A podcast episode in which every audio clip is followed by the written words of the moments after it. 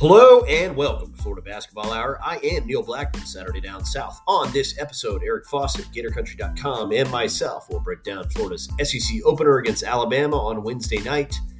Uh, Gators starting SEC play after their original SEC opener at Ole Miss was canceled due to COVID issues in both programs. Uh, we will talk about the Crimson Tide, dive into lineups and rotations that Mike White's been using, talk about what they can do better on that front to put the guys in, in better position as SEC play opens. Talk about the Gators' brutal January slate, ranked the second most difficult January in the country based on the net ratings, um, and uh, just sort of give you an overview of what's to come over the next few games. So, hope you guys enjoy the show. Happy New Year to all. Thanks for listening.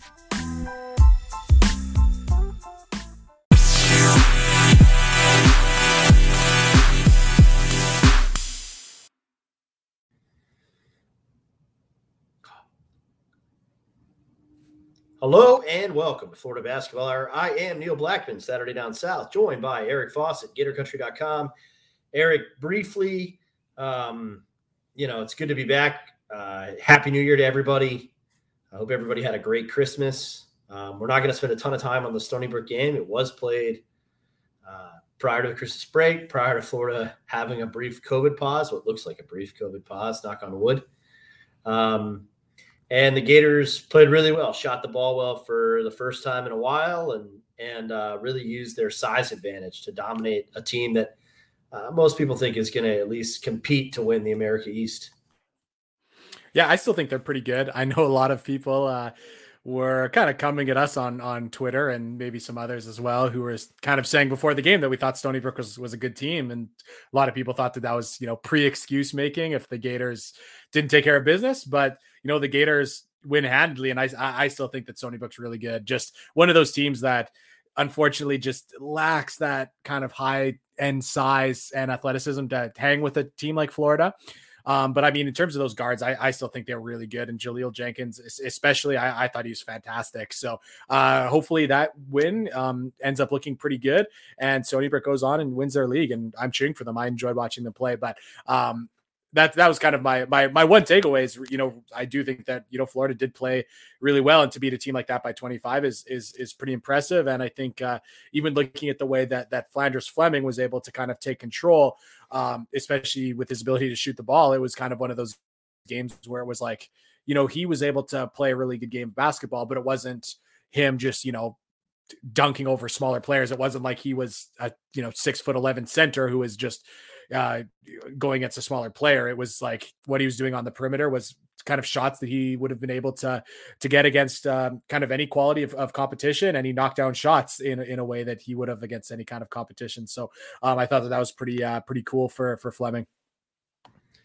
Yeah, no, that was uh, that was really promising. I mean, Florida definitely played some of their best offense of the season um, in the Stony Brook game. Obviously, you know, like you had mentioned, like I alluded to, that there is a size advantage. Also, uh, Stony Brook's uh, preseason America East Player of the Year was out and uh, is expected to return January 8th for their game against Maine, which apparently is a big rivalry, which I think is hilarious. Um, you know, like I never really knew that that Maine was the, the, type of program that that drew a serious rival, but apparently uh, it does.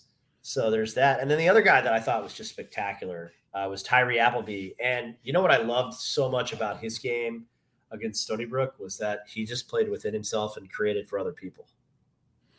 Oh yeah, it would have been really easy for him to to go and kind of try to get his own, especially kind of a rare matchup for him where he's got a little bit of, of size on the guy that's guarding him, and uh, he definitely could have gotten to his his pull up whenever he wanted to, and yeah, he kind of went away from that and instead uh, tried to get his his uh, his teammates better, and I think that that's um, something that you you love to see from a from a veteran point guard, especially on a team that has struggled to score so far this season, to get them going against a team like Stony Brook because you want to get them going, you know, in SEC play. So I, I thought that it was a mature game from him who wasn't chasing numbers, but then at least got to end up with some some really good assist numbers.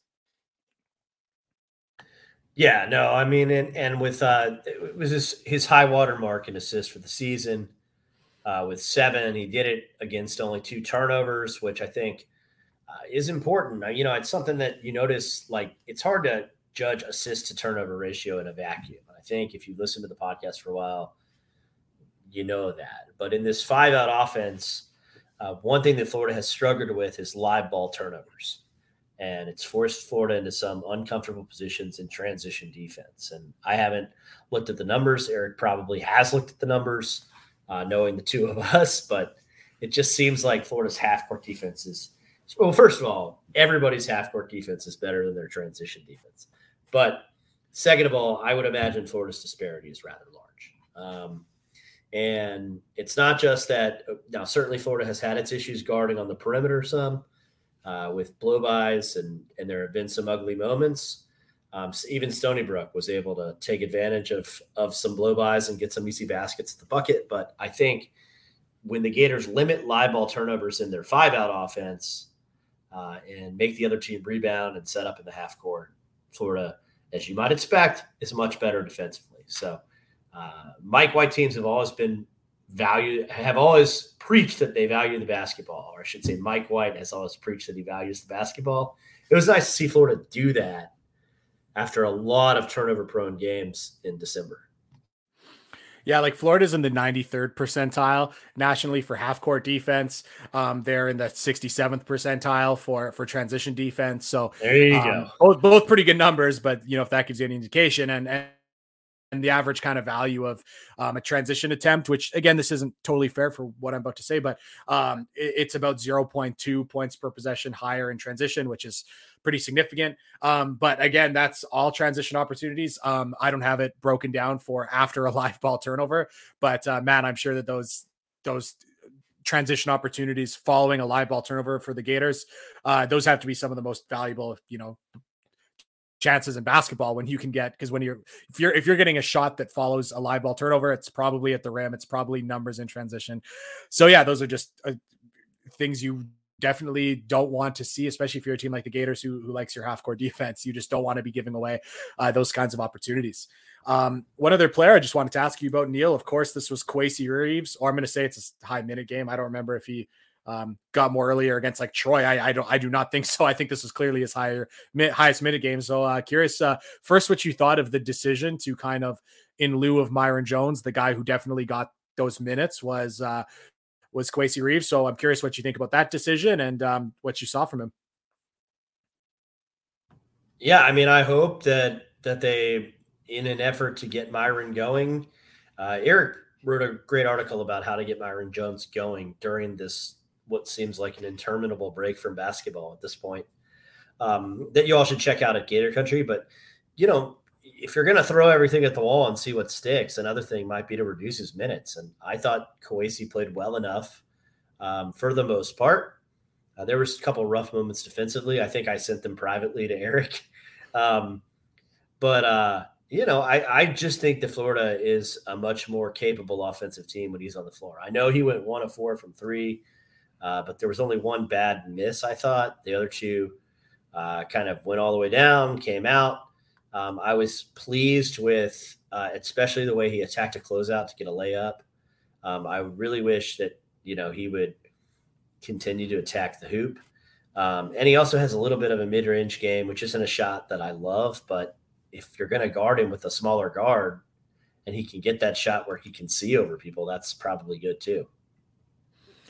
Yeah, I thought he had uh, the one attacking closeout that, that you mentioned for a bucket, but then he had one that turned into an assist opportunity. I don't remember if the shot was knocked down, but like it was like one of those ones where he caught it and his first step was so quick and so long and it was just one of those moments where you're like that's like an nba move right there and and and that's why you know i think he's going to be in the nba one day uh, to see a guy who's six foot seven to use the footwork he did and to just be that sudden with his first step and just to the, the amount of ground that he covered with it because his legs are so long um it was just like in that moment i'm like wow there's there's going to be a star there. So I, I i hope that that's um, something we see at Florida. But uh, man, if we don't see it at Florida, we'll we'll see it um, at the pros at some point. So I, I thought that was pretty impressive. And again, something like we talked about on the podcast, like if Florida is going to score the basketball this year, I, I I think you know with a lot of the upperclassmen, just kind of like what they are and what you're going to give you, eh, what they're going to give you. And I think we've seen in a couple of games that unfortunately, sometimes that's not going to be enough. And you just need some of that length, some of those bigger shot makers that are just so valuable in modern basketball. And the Gators have one that's young, but has those skills in, in Kowacie Reeves. So, uh, you know what? What did we call for on the podcast? We said you he should get out there a whole bunch against these low major and mid major opponents and get to make some mistakes in low leverage minutes because man, you're going to need him in, in, in big minutes in the SEC. And we got exactly what we wished for. Um, for him to get 23 minutes to get to take four three pointers, um, to take eight total shots. I, I mean, that's exactly what we were hoping for. I, and I don't think we were going to say, hey, if you give him eight shots, it's going to be you know 15 points um, you know, it was eight points and eight shots. That's uh, that's all right. So um, encouraged uh, by just the the fact that the Gators gave him that opportunity, and uh, definitely was encouraged with some of those flashes we saw. Yeah, I just hope, like I said, I hope that the the end result of it is some reduced minutes for Myreon against Alabama. There's just not any reason to play scared. Um, when you have a talent like Kowacie Reeves, you try to get it on the floor and and see what it can do. And uh, just give it some minutes. This is the only time that you know it's all conference games from here on out, save the Big Twelve Challenge. So they've got to trust him enough to to play him some. Hopefully, this is a sign that they're at least going to attempt to do that. Uh, Florida does begin conference play. Uh, I guess before we go to that, I would note that the nine and three um, non-conference record is the best since Florida's Elite Eight season. Uh, obviously, a couple very nice wins, uh, including a win over who I think now is sort of either them or Michigan State as the presumptive Big Ten favorite at this point, Ohio State. Um, and then what kind of quietly has is creeping up as a better win is Florida's blowout over Cal. Um, we're seeing that the Bears playing pretty good basketball right now. We'll, we'll get an idea of what that if it's just about opponents like Arizona State being horrible or uh, what it, what it is um, when they play USC at Haas Pavilion on Thursday night, Eric. Um, you know, and I did check to see if that game was still on, and it, it is still on because right now, like half the games are canceled on any given day. Um, we've kind of reached that that point uh, with Omicron and and Delta combined here in the states. Um, but uh, you know, I think these pauses might be shorter with the CDC's five day uh, quarantine suggestion. So hopefully that's what ends up happening, and hopefully this is only a month or so uh, before it starts to drift away again. Um, in any event, it gets back to a point that Eric pointed out or Eric made on an earlier pod that like as good as the SEC is, five ranked teams, eight teams in the KenPom top 50, um, third overall in in the rankings, um, in the adjusted KenPom efficiency conference rankings. Eric still can't count on all your resume opportunities to actually be there because of the pandemic. So gotta gotta get off to a fast start against I don't want to say a bizarre Alabama team, but like a really good Alabama team that has also made us scratch our heads some. Is that fair? That's totally fair. And um, again, I, I, think one thing that would scare me too is like it's it's not only hey, does your game with you know Auburn get canceled and take away a resume opportunity? It's like you know the Gators have Georgia at home. Could you imagine? if they have three or four starters out and but then they still play that game with Georgia and they end up losing because they're missing out on all those starters. Um, that would be like, you know, That'd be the biggest problem. And, and Neil, you also brushed over something that's just crazy about Florida's non-conference schedule, and I, I think that it's just absurd. But I, I, don't know if anyone has seen this with with Florida State, but Florida State is yet to have a quadrant one or two win um, their only wins are quadrant three or four, which is just like legitimately hard to do. So, unfortunately, that win by the Gators that we were very excited about at the time is, which I mean, hey, Gators still took care of business against a, a rival. That's awesome. But uh, man, they are not the team we, we thought they were. And, and I, I still thought they were pretty good, but man, they just did not get anything done. And um, in a game of cupcakes um, or a schedule full of cupcakes, they just, you know, didn't get much you know meat on the bone and now they don't even have a quadrant one or two victory so to not have a quadrant two victory at this point is pretty wild but um and there uh, there aren't that many in the ACC. No. Yeah, well I know. I, I know a couple people are beating the drum of one bit ACC and I think for content reasons that would be just amazing, but uh that'll be for another showdown down the line. Um, but uh, with with Alabama, who the Gators are now opening up with, uh, I would say not the team that you'd want to be opening up your SEC season um, after a pause. But uh, like you said as well, you've kind of seen that they have uh, they have the ability a little bit to uh, to beat anyone in the country. Like you look right now, and they have two of the arguable like best wins in the in in the country right now, beating Gonzaga by nine, um, and uh, beating Houston, which again Houston just lost two of their best players to injuries.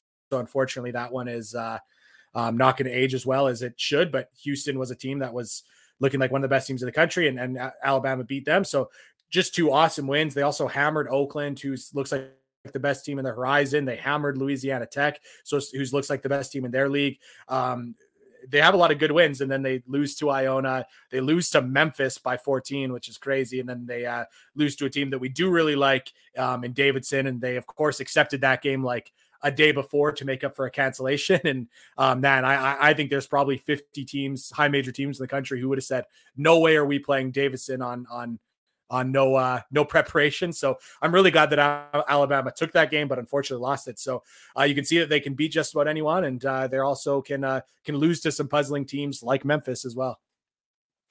Yeah, I mean, it wouldn't surprise me if Alabama won by 20. To be honest, uh, also it wouldn't totally surprise me if Florida won by six or seven.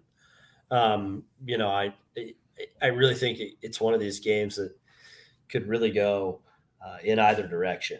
And it's not just because we aren't totally sure uh, which Alabama team will show up. It's because, you know, while I'm not sure you want to play a team that wants to impose its will tempo wise um, and just attacks everything off the dribble uh, to try to get downhill with the basket when you come off a pause because you don't know what conditioning's like. Like, for example, Jason Jitoboh has just been playing great. And like, let's hope he wasn't affected by COVID like he was a season ago, because uh, any chance that some of this momentum that he's building up is slowed is is unfortunate. Even though this isn't necessarily a great matchup game for Jason anyway. Um, you know, Alabama at the same time has has struggled against both height and um, length, and then they've struggled when they don't shoot the ball particularly well against teams that defend the three point line well. Well, Florida defends the three point line pretty well. Um, height and length, Florida's going to bother them less than, some other opponent. Um, but then again, they beat Gonzaga, who has plenty of all that. So, um, just thoughts on Nate Oats' style as it enters the second year. They're not playing quite as fast, Eric, uh, as they were a season ago, but still playing pretty quick. I think mainly they've just had more half court possessions because they're not as good defensively, and that's kind of what's feeding those tempo numbers. Yeah, I, I really kind of respect what Notes does because the style is so um, like, it's so like you watch Alabama play and it's just like you know that's Nate basketball. It doesn't look like a, a, lot of what we're we're seeing in college basketball, and a lot of it is like some of the dribble drive that was very popular like 10 or 12 years ago and then also it's super modernized and and the way that they create gaps is just so subtle like i, I think that some people have like so, like nate has a little bit of a reputation as someone who's just like you know rolls the balls out and lets the guys play and and that's because i think there is so much like straight line driving and people think that that's like like oh that he's just got really good players that can straight line drive uh, when really it's like very subtle gap creation and like manipulating help so that these guys who can get just a, a half step on their primary defender, that there's no one there to dig down and, and take away those drives. So uh, I, I, tweeted out earlier that um, um, I forget which game it was where where Florida I guess Ohio State, where uh, where Florida had uh, um, this gap play for Tyree Appleby, and then it turned into that counter for a lob to uh, Anthony Duruji for the biggest bucket of the game. And I tweeted out um, Alabama running the same thing because I thought that Alabama really popularized that kind of set. And again, it's just a very subtle manipulation of the help side defense that when you've got a guard like Tyree Appleby, he can just get a half step by his defender, and no one's going to be there to to dig down into the lane to take away the drive. So uh, Alabama does that super super well, and and just watching the way that they they play offense, I I, I think it's so unique, and I think that it's, it's there's just so much subtlety to it that that I find it very interesting and um, enjoyable to watch. Where some teams that just have guards that are really good uh, that can create drives whenever they want, um, um, it's it's not quite the same way. So uh, that's kind of the thing that I I, I kind of think about when I think about uh, Nate Oats basketball. Yeah, I was gonna. I was also gonna say, you know, I think best drive and kick team um, in the country, period. And when they drive and kick, they shoot a much better three point percentage than when they when you can contain them on the perimeter. They pass the ball around and then shoot. Um, just you know, some of that is they're shooting with set feet a little more on driving kicks, um, but not all of it. I mean, sometimes you're catching a pass and your feet are set. It's just about rotations, really, and the pressure that you create on defenses when you're able to get downhill at the basket and kick the ball out. Alabama is fabulous at that. Now, like I said, uh, not quite as lethal from deep uh, this season. They're you know about the 170s, I think, in three point shooting percentage. Um, they were a top 100 team last year, so they don't shoot it quite as well. Uh, that's what happens when John Petty graduates, mainly. Um, and Jaden Shackelford uh, has been okay. Um, Jahvon Quinerly, not a tremendous shooter, really, but just marvelous and crafty at getting into the lane, using his body to create space. Uh, really, a guy that you can call on when you really need a basket in the half court. He almost makes Alabama a little bit run proof, too, which makes them difficult to play against. Yeah, I actually think that Shackelford has been awesome shooting the three. I mean, he's at 39%, but on over eight attempts per game. So yeah. that's pretty, pretty heavy volume. And uh, uh, to be shooting 39%, like, yeah, if you can shoot 39% shooting, you know, over eight threes a game, I, I think that's super impressive. So he's the yeah. one guy that, awesome that really does. yeah, I, I, but but other than that, I mean, you look at like you were saying. Other than that, it's it's guys that are um, a little like well, and some of them their percentages aren't you know great. Like like Keon Ellis would be their next best shooter at like thirty five percent, but um, when you look at kind of the breakdown of of his shooting, it's it's it's a little bit more streaky. He's had a number of like 0 for 4, 0 for 5 games, and then has had some 5 for 6 games. So uh, that's a little bit of that boom and bust kind of way that they play because I, I, think that obviously like Nate Oats is like sold out on like we are going to shoot a lot of threes and their offense just generates so many threes that even if you have below average shooting, I mean wide open threes from below average three point shooters is still good offense. So I think that they're very committed to that, but just the nature of the fact that they are so good at generating those shots, but don't have those like lethal knockdown shooters other than Shackelford. Um, yeah, they're they're just going to be very they're, they're going to run hot and cold. And I, I think that that um, was probably something, Neil, that you were kind of suggesting when you said that you could see Alabama winning by 20 or, you know, losing by a bunch is because you know that they're going to shoot a ton of threes. And it could really hinge on like do those kind of, I'll call them secondary shooters like Jahvon Quinerly or JD Davison, guys that will put them up but aren't necessarily great shooters. Are those guys going to go, you know, a combined, uh, you know two for 11 or are they going to go seven for 11 because because both are kind of possible. So I'll, I'll, be really interested again for the gators who are ha, ha, you know have but done really really well at running guys off the three point line. And that's um, as much as i've kind of had problems with some of the way they've defended their ability to keep guys off the three point line has been fantastic and they deserve all kinds of credit for that. But um, you know how many shots are the Gators going to feel comfortable um, allowing at the rim? Uh, that'll be really interesting, and and especially like they are obviously happy to have contested shots at the rim when Colin Castleton's been there, who's obviously a great rim protector. But uh, again, they're not going to put you in situations where it's uh, Colin Castleton is set and vertical. It's going to be like here's Tyree Appleby frantically rotating over and help. Uh, so, kind of like Florida from a schematic standpoint, definitely interested to see um, how they combat these again these gap creation sets that that Nate Oats is so good at. Yeah, and they've Okay, I wasn't muted. Um, they've got uh, a couple guys in JD Davison, um, who's just a, I mean, he's only a freshman, but just an outstanding passer, Eric.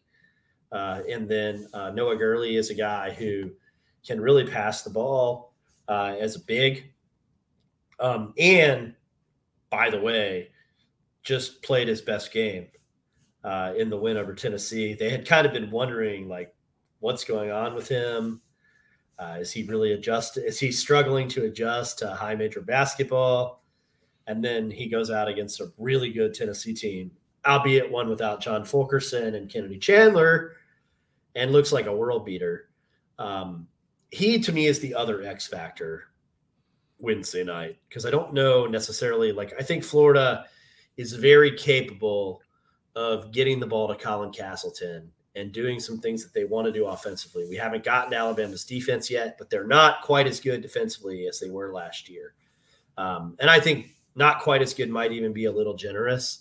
Um, you're going to be able to get baskets against Alabama. Now, that doesn't mean that they can't get stops and produce steals and turnovers. They are pretty good at that, um, but they're kind of smallish. So I think you can get inside and pound them a little bit. But Noah Gurley could fix some of that, especially against Florida that doesn't really have a true four. Yeah, it's kind of interesting to to see. Uh, like again, I, I really like Noah Gurley. He was someone that people will remember. I really wanted Florida to get when he was in the transfer portal. Um, was someone that Florida reached out to, and they had a good good chance at him.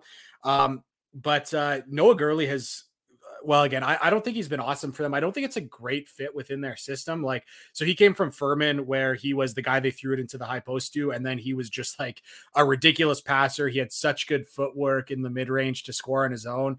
And then now at uh, at Alabama, he's like a he's like a guy who sets screens and rolls hard to the hoop, which is like what you normally want like athletic six foot 10, 230 guys to do, not like Noah Gurley, who's like six foot eight and 215 pounds. So I don't think he's been a like I don't think he's been like bad. I just don't think he's a great fit for the system. And again, he had a big uh, stats game against Tennessee, and I don't want to take anything away from it, but it was like he was around the rim. He got a whole lot of drop offs, and he was a guy who got to really feast from the fact that Jahvon Quinerly and JD Davison and Jaden Shackelford were just like getting into the paint over and over and over and over again. So, like, I, I do think he probably again, I think he's a really good player and he's probably better than some of his lower point totals in other games, but I don't think he played as good of a game as his line would suggest. But then again, it's like, hey, he was in the right positions. He got drop off passes and he dunked them with authority. But uh, Noah Gurley, I do think is an X factor because I don't think he's been totally utilized super well, but he's, if he's given the opportunity to go against Colin Castleton in space,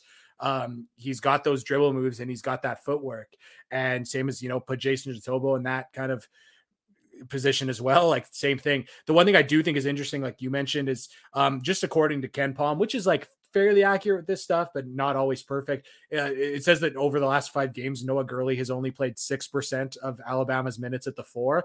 And I was going back and kind of looking at some of their lineup data. And uh, it, they really don't like to play Noah Gurley at the four very much, even though he's six foot eight and 215 pounds only. So he plays most of his minutes at the five. He doesn't get many minutes at the four. So I, I, like when I think about Noah Gurley against the Gators, like I think he's going to be at the five.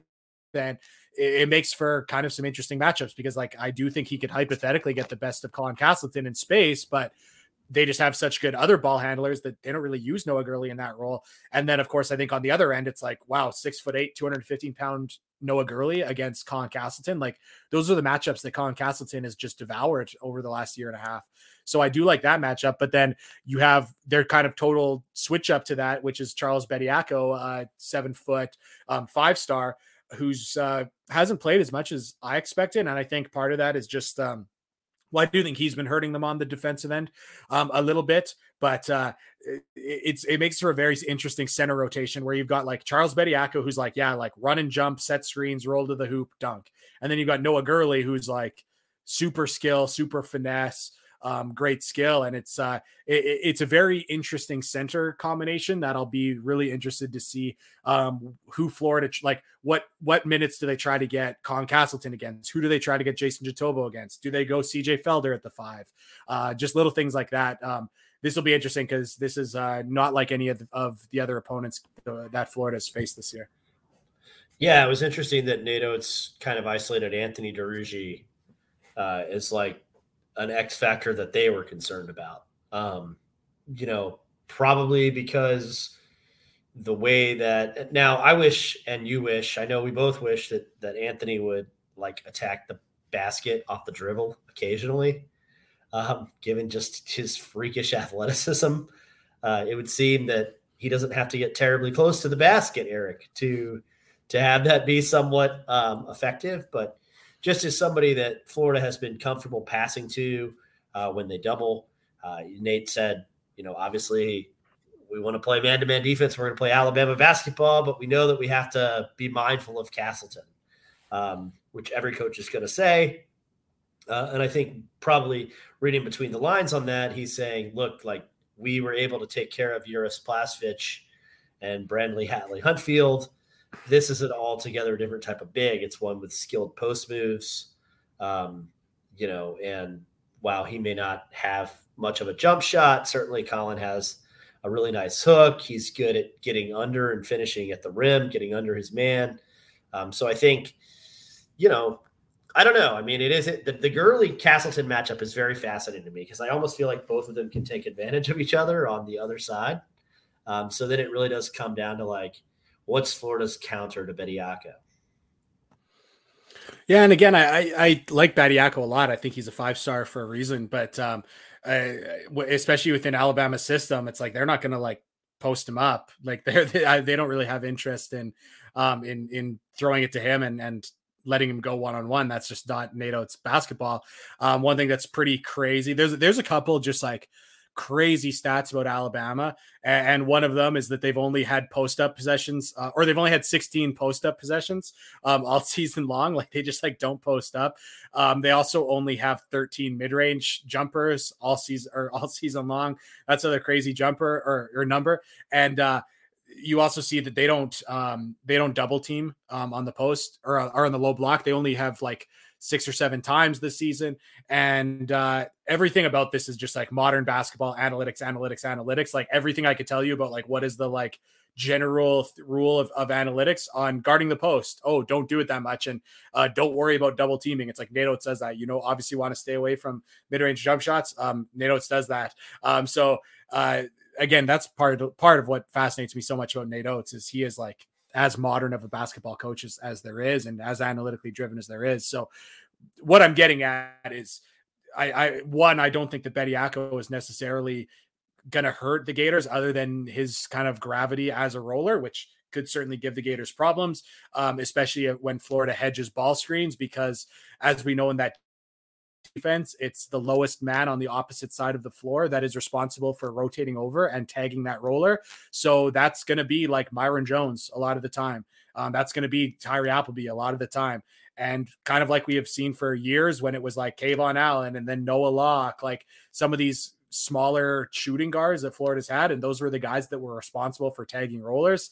We know that that has not always gone super well for the Gators. So so Bediako could cause problems on on that end. Uh, um, but also, I wanted to get to uh, just how the fact that because Alabama doesn't like to double team in the post. Uh, I'll be really interested to see if Castleton gets one of those deep catches on the, the right block where he can just like easily go over his left shoulder for a hook, which he's done so well. I'll be interested if they just let him do that or if they choose to double, which would be something just kind of atypical to their normal defensive scheme. And I think that anytime you can get a team kind of out of their their, their normal defensive kind of principles, um, that's usually a win for your offense.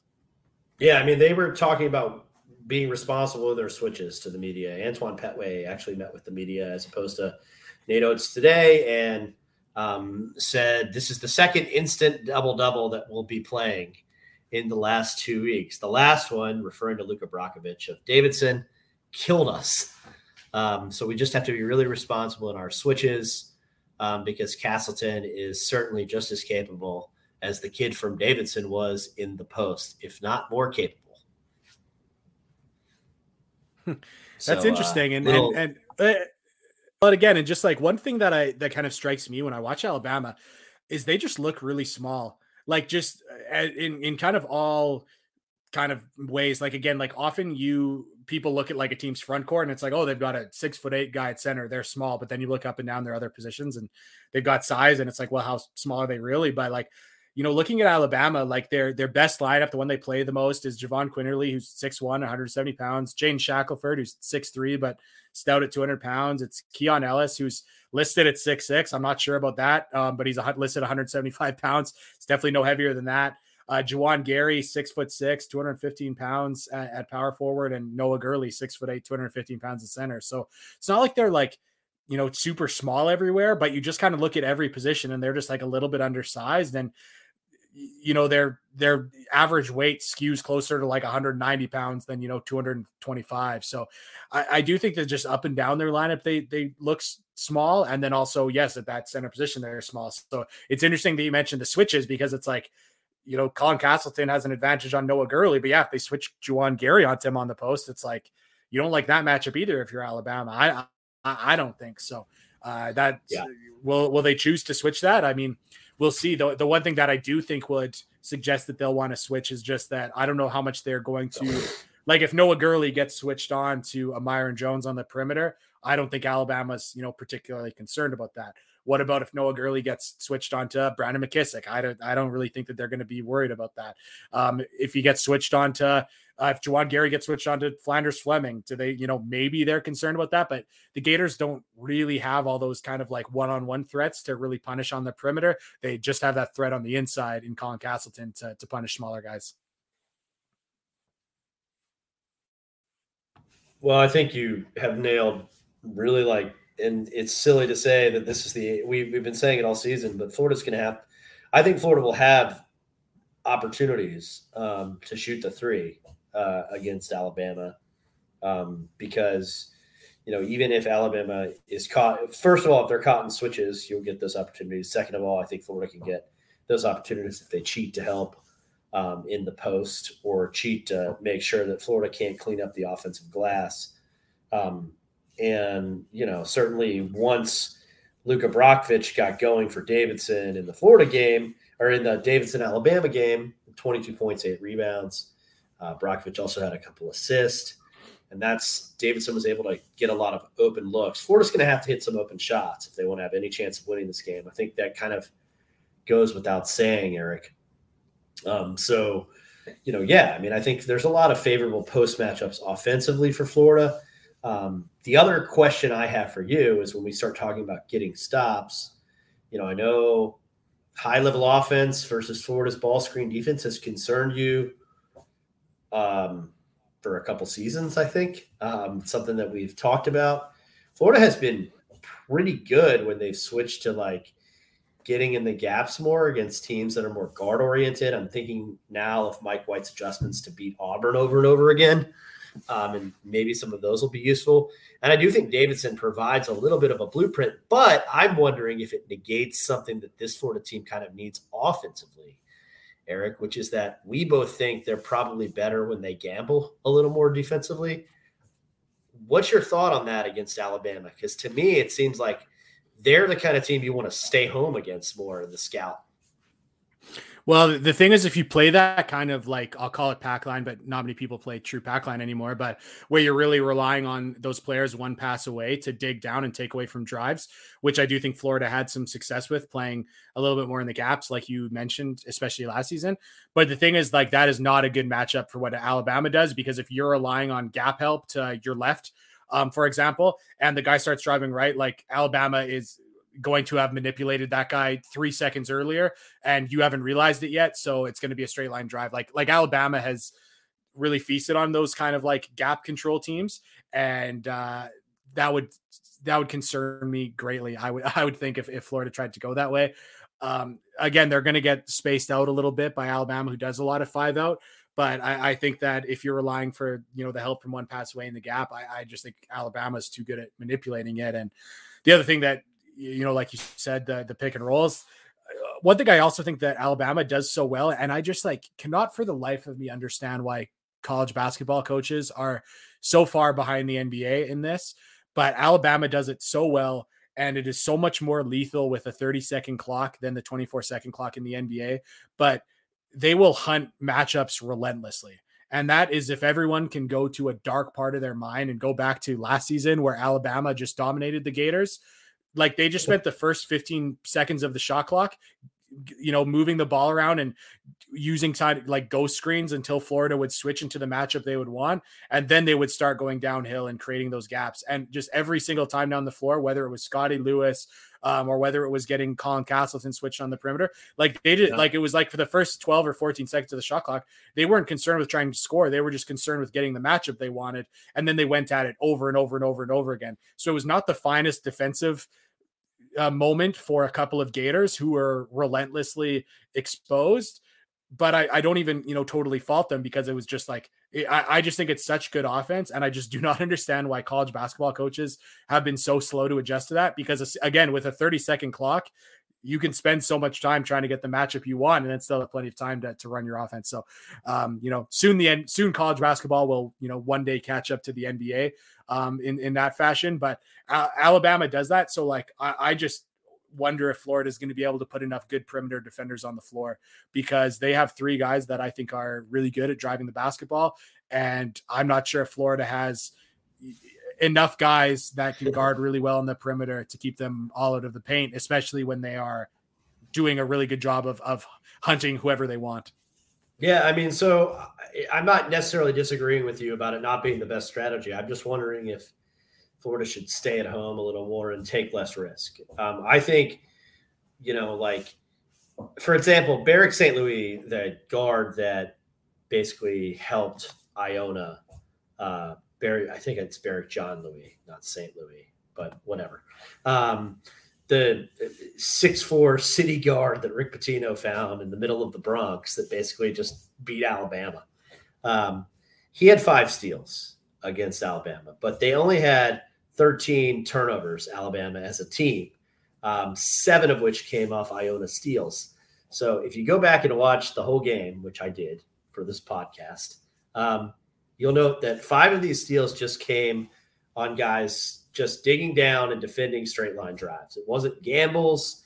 It wasn't let's get into a lane and get an interception. It was just let's force an empty possession. Um, and I think that's the key to beating Alabama. You're not necessarily going to get a ton in transition. I don't think they're quite as good defense. They don't have Herb Jones. They don't have Josh Primo. So they're not as good on defense um, because they're missing two super talented defenders. Uh, Keon Ellis is really good defensively. Jahvon Quinerly is pretty darn good defensively.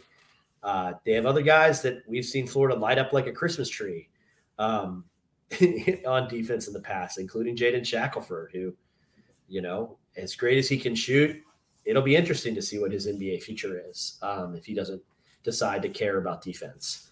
Um, and if you can't care playing for Nate Oats, I don't know. Um, so you know, what I'll say is Iona and Davidson seemed content to try to get the Brandon McKissic grown man steal, um, as opposed to the Tyree Appleby gamble. Because my if, if you try to play five on four, or if you over pursue, um, and and do things like that, it just creates and complicates Alabama's ability to exploit gaps even more. Yeah, I do think too, especially in college basketball, teams overhelp so much and uh, and I think that that's just a lot of the old school coaching where it's all about like help, help, help, take away the rim, and guys help when they shouldn't, and that's for a team like Alabama who's like driving often with the interest of kicking out to a shooter. Um, these teams that are just going to way over help, they're just Alabama's perfect for for taking advantage of them. So there's definitely some times watching Alabama play, and I think they're awesome offensively. But I look and it's like, man, like just like for once, could you try to like challenge Jahvon Quinerly at six foot one to actually, you know, finish around uh, a shot blocker.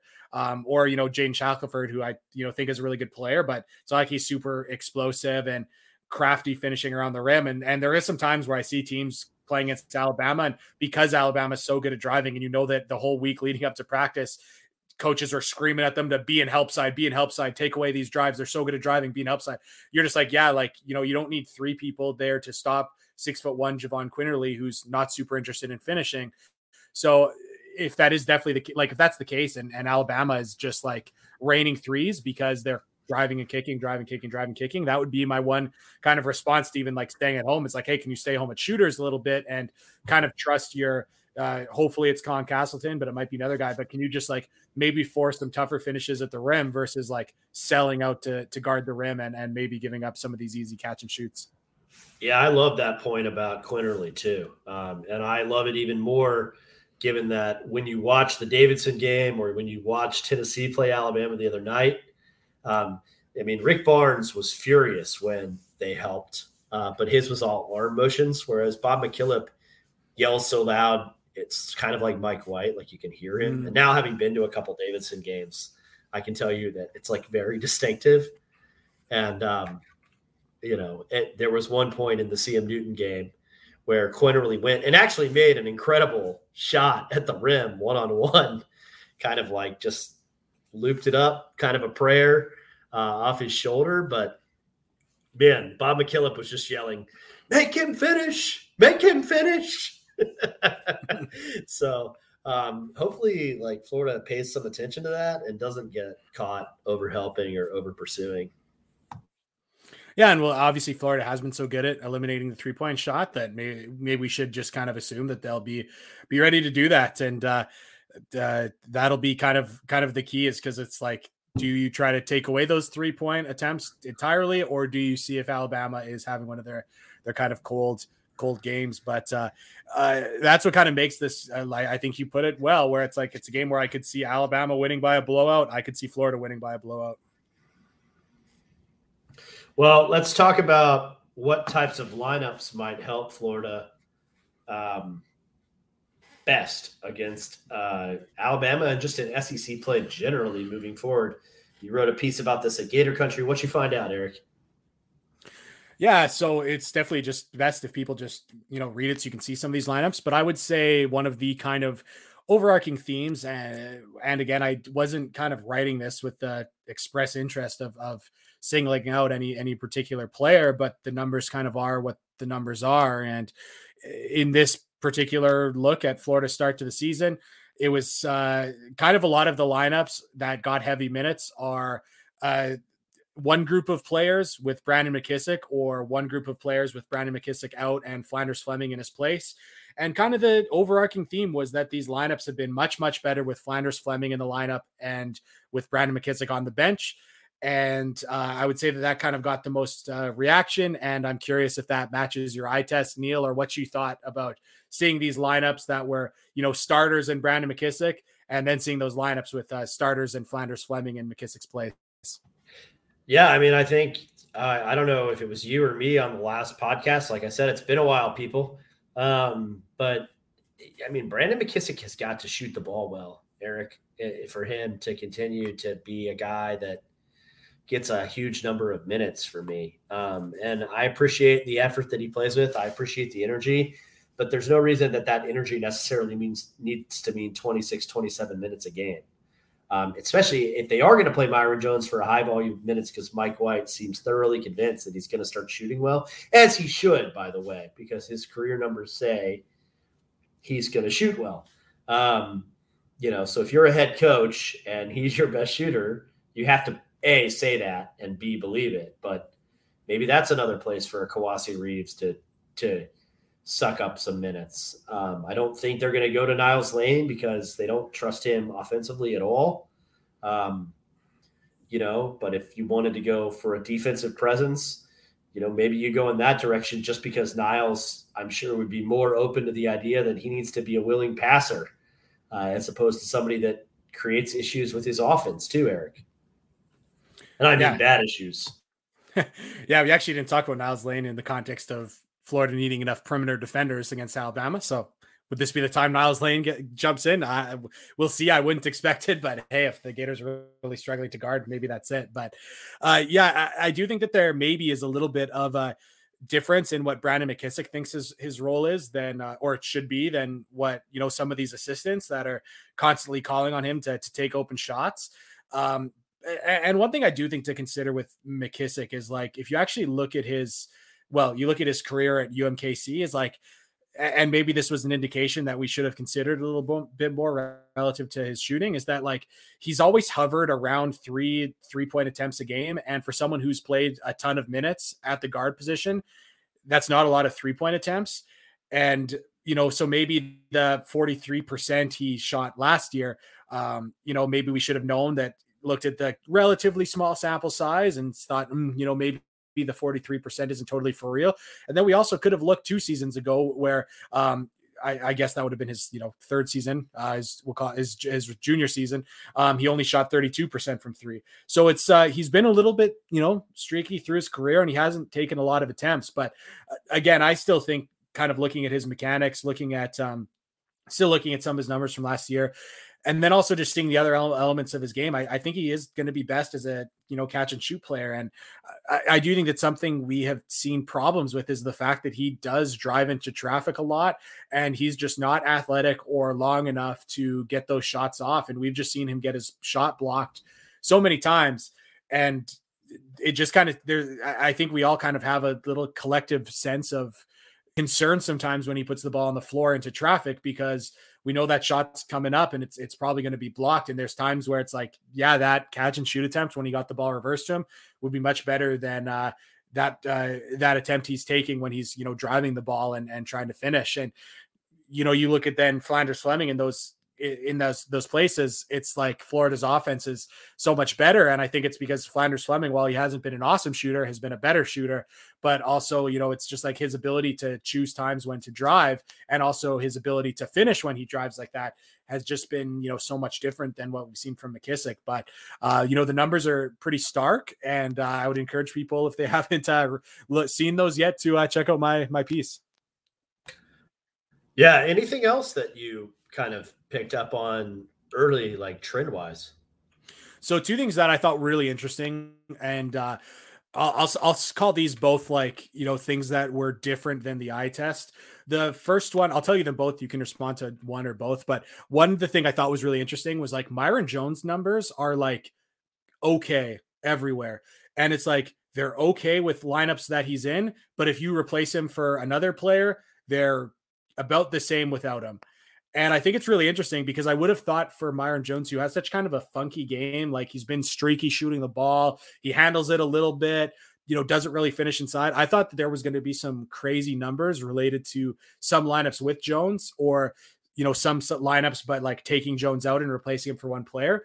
But like Jones has just been like very average. Like there is not much takeaway from like his him his on court versus off court impact um, or lineups where he's on versus not. So that one surprised me. And then the other one I'll say that surprised me was CJ Felder's um, numbers. A lot of his lineups uh, do not match the eye test, and that I think he's been a pretty positive influence for the Gators, and I like his game. But a lot of the lineup data is not good. And one thing I kind of thought was just watching the games, I thought that he was getting put in a lot of tough situations in terms of like it always seemed like he was out there like like he doesn't get many minutes at the five. He doesn't get many minutes next to mm. Castleton. He was getting a lot of minutes with uh um with Tuongthach Gatkek earlier. Not a lot of minutes, mm. but a, a, decent chunk. And then he, he gets a lot of his minutes next to Jason Jitoboh.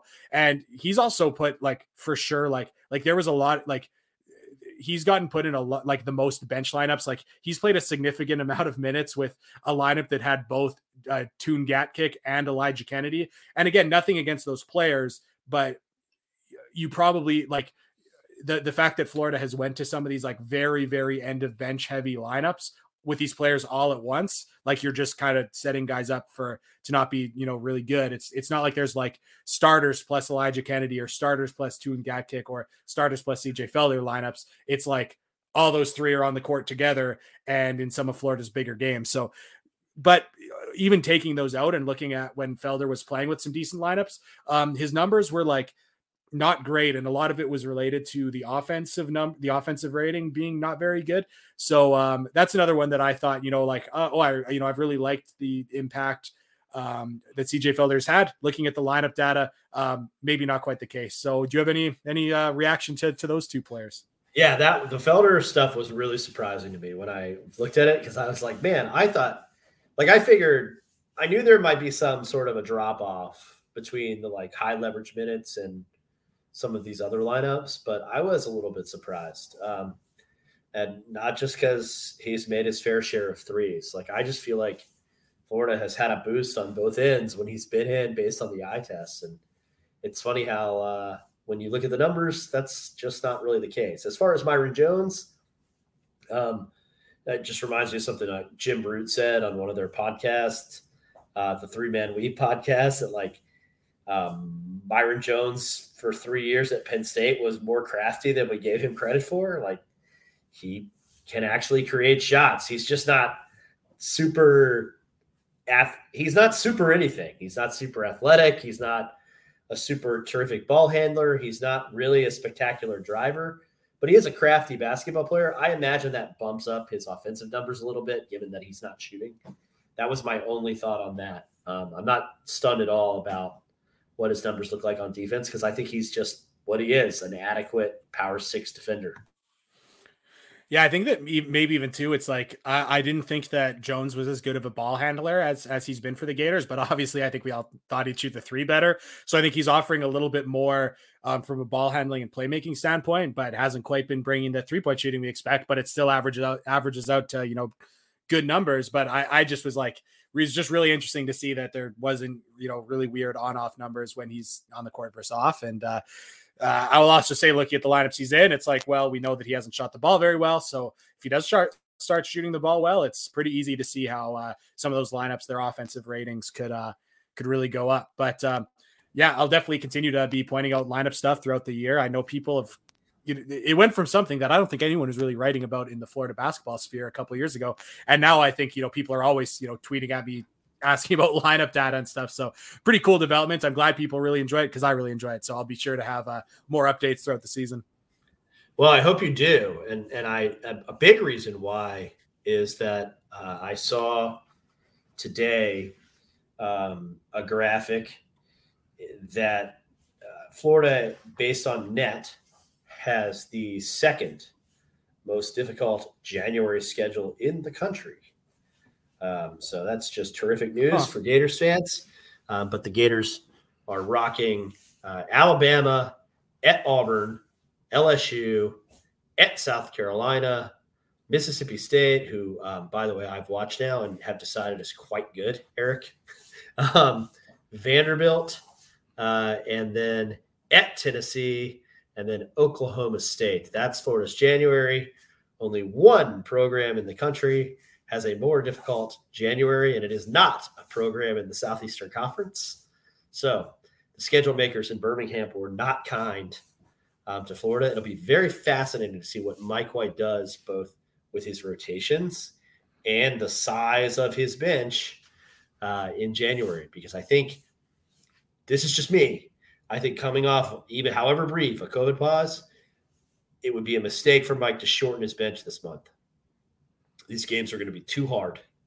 Um, and so I really think Florida needs to find someone that they trust to play a few extra minutes uh, if they want to weather this with a record that that you know, assuming that these games get played, obviously tremendous opportunity. The old Spider-Man line, great opportunity, great responsibility. Um, you know, but also the the GIF "I'm in danger" um, also comes to mind.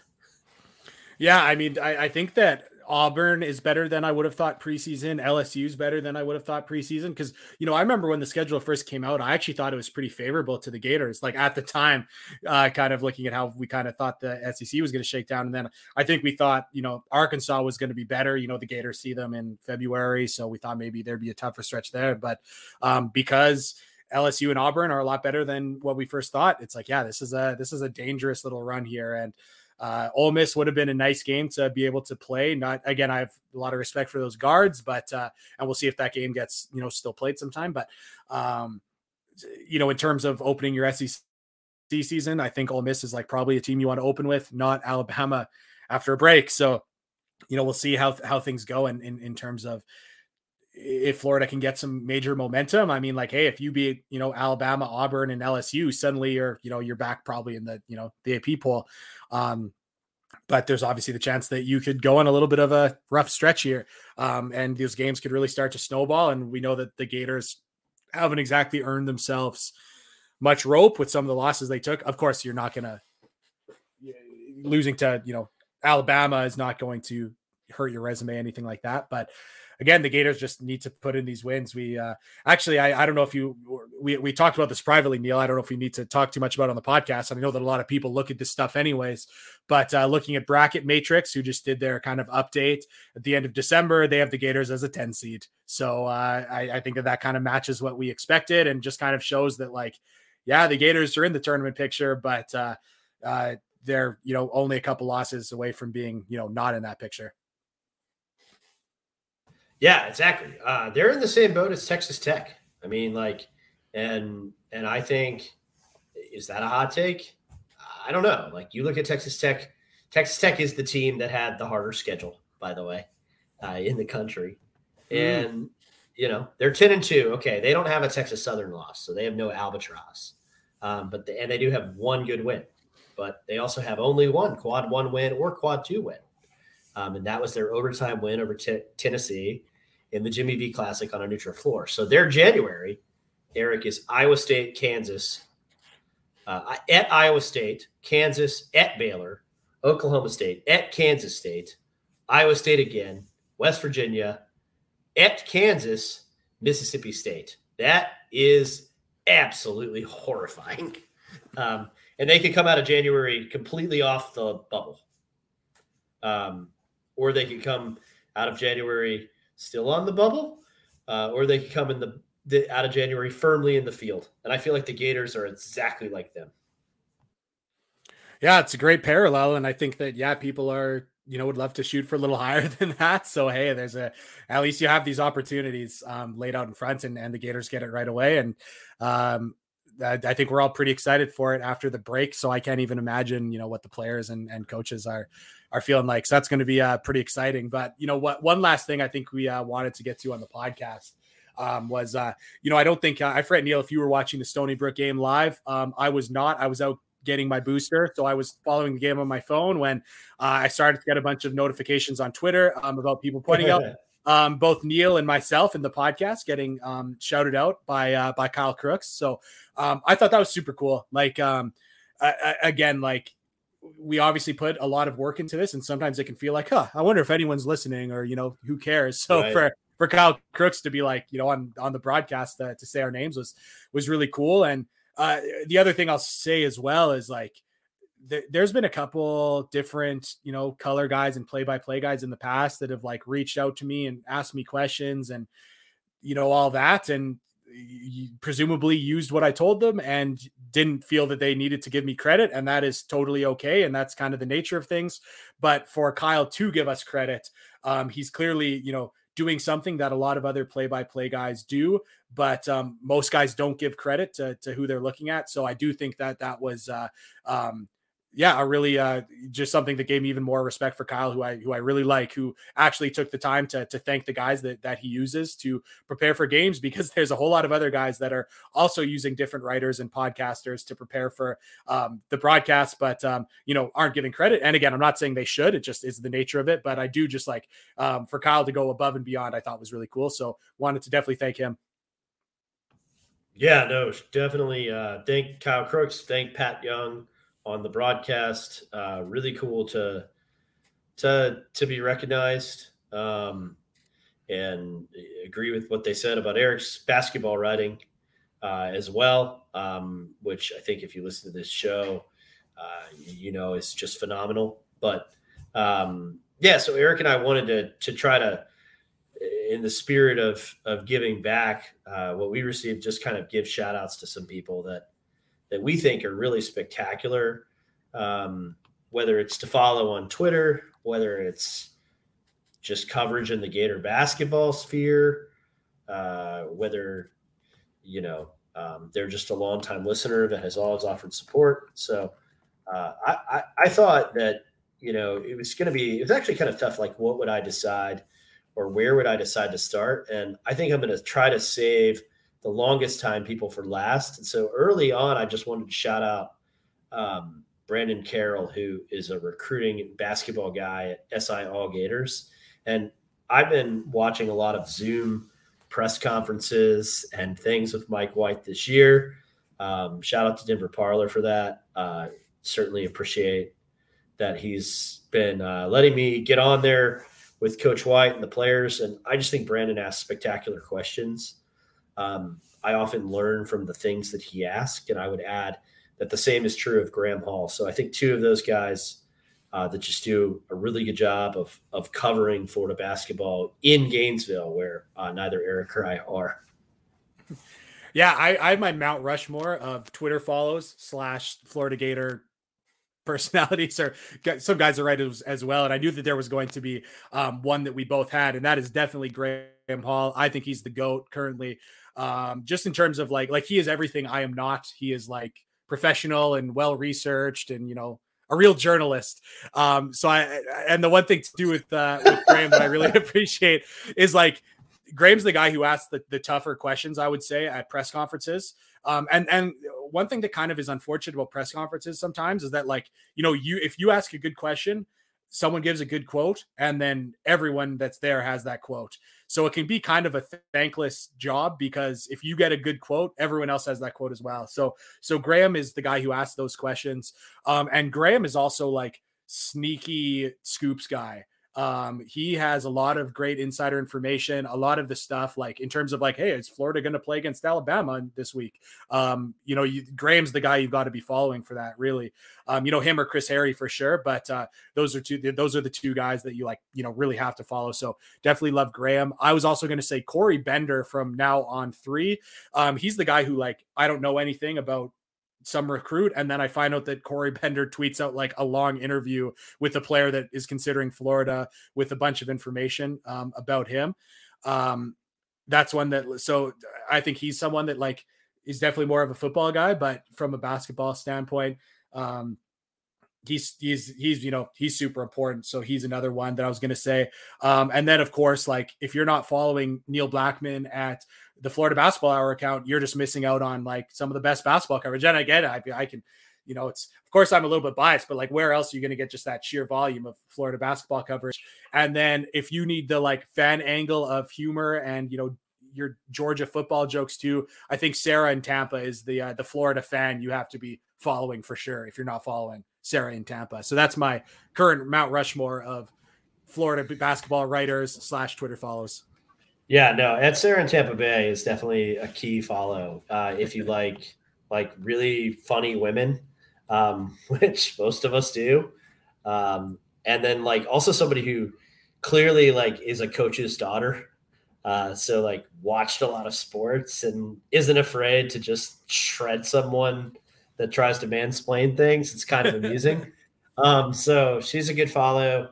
Um, you know, got to give a shout out to one of the original, uh, just the original people. Um, at Malik G uh, has always been there for us um, and and promoting our stuff. So certainly extraordinarily uh, appreciative of that. But I think um, Brandon Carroll, uh, Sarah in Tampa Bay, uh, Graham Hall, and Malik Grady. If we're going um, on the Mount Rushmore um, front. I, I would be remiss if I didn't mention Jake Winderman, just because I think mm. since he's been back um, covering things, the cool thing about Jake is that he uh, understands basketball, comes from a family that's been around the sport at the highest level for a long time, um, and understands the game. And I think as a result, I like the fairness in which he um, approaches the current regime. Because sometimes uh, the fan agendas both ways by the way whether it's mike white forever or uh, fire him before the plane leaves such and such city. Um, you know each side of the pitchforks. Jake's real good. He hits it down the fairway. So shout out to jake as well yeah, Jake was someone um, who also like I, I, I think listens to most podcasts. So we'll, we'll see because I think I'm going to say something potentially funny, and we'll we'll see if he messages me about it. Um, but first of all, I mean, Jake was someone who you know when Kevin Brockway was was still at the Gainesville Sun, I remember him tweeting out like, "Hey, someone's got to hire Jake when he." Uh, um, you know, when he graduates. And of course, he went on to go work for the, the G League and now works for CBS. So um, I, I wish he had the chance to do more like straight up Florida kind of coverage. But like, as people from this podcast would know, I, uh, you know, grew up grew up in Canada, still live in Canada, so I had no idea who Jake's dad was, and I did not know that his dad was a fairly prominent um, guy who covers the Heat. So I was talking to Jake like last week, literally, and he said something like in passing about how his dad gets to watch really good basketball every day, and I was like, oh, for sure, and I had no idea what he was talking about. So I googled it and I, you know, found out who his dad was. Um, so I think that's cool when you can like, you know, I'm sure like people would maybe suggest that someone whose dad was like that or in the business like that would have some kind of pretentiousness or um, you know something like that but that's not the case with jake. And uh, jake if you're listening yeah i just found that out like a week ago when you said something. And uh, yeah jake's definitely one of my favorite guys to to talk uh, talk florida basketball with. And uh, uh, good with the memes. Always appreciate that. So yeah he's he's i'm glad you mentioned him as well. Yeah so that's uh just wanted to give some shout outs um, that is our show tonight. Um, we got long and deep into the Alabama preview.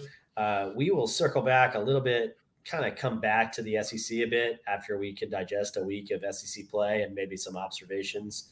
You know, since I teased it now with with saying that Miss State is quite good, uh, we, we can get into some of the other things that are going to happen around the league. I'm really looking forward to the SEC Big 12 Challenge this year at the end of the month. I hope that the COVID uh, situation doesn't crush that from happening. Um, there's just some spectacular games. I think Florida Oklahoma State is going to be um, kind of a street fight, which will be really, uh, you know, if you're into that kind of thing, um, if you like a good rock fight, that will be a fantastic one. Uh, and that's just the beginning. So lots to talk about. Thank you all for listening. Happy New Year to everyone. Uh, Eric? Go Gators and keep attacking closeouts.